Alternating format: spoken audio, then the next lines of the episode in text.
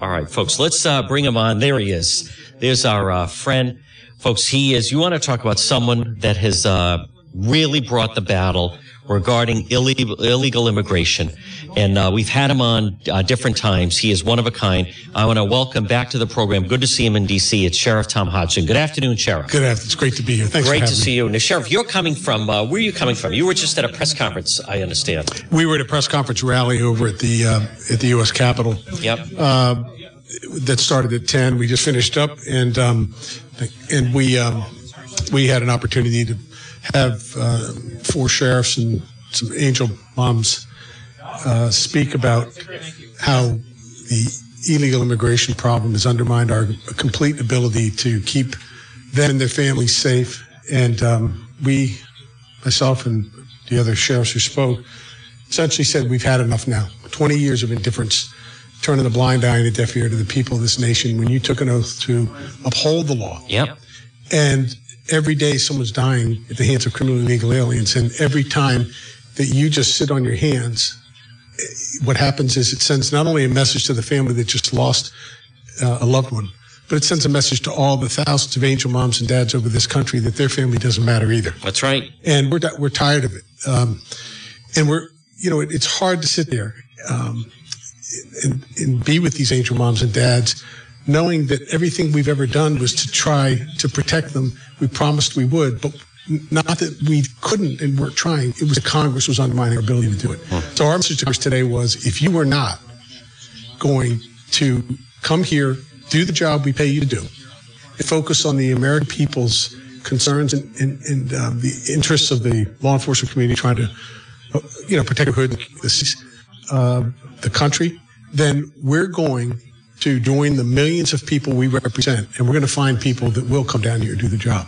But we're not we're not standing down anymore. We will not be complicit and continue to s- see these people's families suffer as Congress does, which they'd rather use, continue to use the legislative branch, which they've hijacked to become their political playground, uh, and send a clear message that, look, we don't have time for that. We're more interested in power plays and taking care of ourselves getting reelected. And that's why uh, they have come to a point now, they being all the sheriffs and people of this nation, I think now, Yep. saying it isn't okay. It's not okay. We pay your salaries. Massachusetts, I think we talked about this before, that Massachusetts What do you think of the fact that, uh, well, I mean, we're, we're broadcasting too. I do, and right now it's Rhode Island and Massachusetts, Connecticut. But Senator Elizabeth Warren, right now, Sheriff Hudson, uh, seemingly is starting to become the front runner. Um, she is certainly no friend to law enforcement. Uh, she is in favor of open borders. She's also in favor of people who are not even citizens getting health care for free in this country. How is that possible, Sheriff Tom Hodson? it's not possible. And that's what Elizabeth Warren represents and what you just described is I think everything that people in this country are fed up with. Say whatever I have to say Yep. to make people believe that something good's going to happen for them, even though it can't be done, and I'll get their vote. Right. And and and and so that sort of underscores my point as to where we are in this country right now. We we, the American people, have reached a crossroad after 20 years, for example, watching Congress do nothing on immigration reform, That's right. we have come to a point now where we know Congress is broken. We pay their salaries to go there Yes. and do our work, and Yeah. they have not been doing it, and everybody can see it. Yep. So we've had, co- come to a point in America where, in past history, we've seen this, where things really weren't working well, and the American people were pushed to a point where they now had to decide: Will I be complicit and allow this ineffective representation that I'm getting from me and my family and our communities and our nation continue to go on and pass to our children and our grandchildren a nation that's broken that our children and grandchildren will look back and say, "But mom, dad, grandpa, you could you could have fixed that. That's you had right. the opportunity, but you didn't do anything, and now you've passed on to us a more dangerous, less prosperous country. You should have stood behind the president of the United States. He was the one person that was out in front with the courage and really the the uh, prototype of what leadership's all about." That's right. problem solving for the people. And all we're getting on the other side, like with Elizabeth Warren, is listen, I'm going to tell you what I think you want to hear. That's right. Um, just believe me, um, which we know was a very difficult thing to do with Elizabeth Warren based on her record. So um, I think if she is the front runner, I think there will be nothing more clear Yep. to the American people about the difference between a president of the United States who's focused on solving our problems and someone who is just interested in placating people but offers nothing in real solutions to accomplish what she's saying. Now, right now, the state of Massachusetts, and again, folks, good afternoon. We're speaking with Sheriff Tom Hodgson on the John DePietro Show. We're live in D.C. State of Massachusetts, Governor Baker announced yesterday this vaping thing is an emergency. Have to do something. Press conference. Governor Armando follows immediately. My God, we have to get a hold of this crisis with uh, vaping and young people don't know the dangers. Now, again, I'm not saying that's not an emergency, but boy, you don't hear that. when you have people killed by illegals, the amount pouring in, some of the crime. I mean, I, I would say that that's just as much of a public emergency, and yet they seem to pick which emergencies they want to highlight, Sheriff. John, you hit the nail on the head. Yeah. And look, it's a, it, these people who said it's not a crisis. It's been a crisis for a Oh, long my time. goodness. I've been working on immigration reform for 20 years. I've been Wow. to the border four times, and I will tell you, And it is getting better, correct? Well, Right, the with border the wall, issue is yes. right now because the Yeah. president's used some. He's he's had to go around these roadblocks, but he found creative ways because Yep. he's not a guy who's going to look the other way No. and, and think he's going to accomplish something without giving real solutions. But here's the thing, you know, this idea that it it isn't a crisis when we know that drugs are pouring into our community. Massachusetts has the has had the highest migration of illegal immigrants. More than any other state in the United States between 2007 Oh. and 2017, Wow. according to the recent Pew Research report.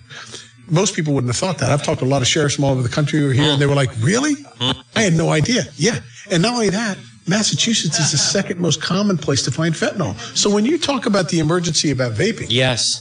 what is more of an emergency Yep. than the opioid crisis, the fentanyl coming in? We know, and we're 2,500 miles from the border, John. Right.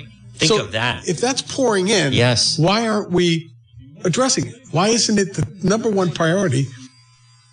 When you know Why don't they thread the needle with the opioid crisis? Because that's really that's what's coming in Absolutely. over the border through over the border. Absolutely. But boy, they won't pull the trigger on that. You know, they like to scream, and that is, and it's terrible. And young people and not knowing something's laced and dying, or thinking they're just going to get high or whatever it is, and then they die of that. But what I also um, pick apart, you're familiar with what's been going on at the Wyatt Detention Center and those protesters there, and we need to shut it down. And prisoners aren't being fed, and they can't get visitors, they can't get legal representation. And comparing the Wyatt Detention Center and ICE uh, agents, ICE guards, and so forth, and, and ICE agents to concentration camps, the Nazis. Sheriff Hudson, it is so beyond the pale, right? It is so beyond the pale. it- that is not even close to an analogy. No, it's not. And look, we have documents from these national organizations. They protest me. They protested my house at Sure. Thanksgiving. Do they? Oh yeah. Have they? Yeah. They, wow. Yeah. They At protested. your house on Thanksgiving. oh yeah. Which My is look, goodness. it doesn't bother me.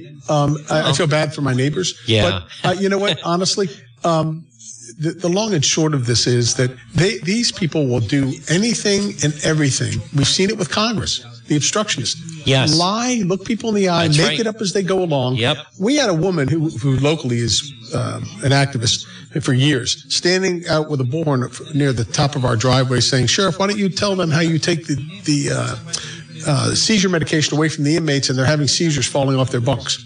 Oh yeah, they said our food was inferior. They were putting it all out over national uh, publications and things that were mistreating people.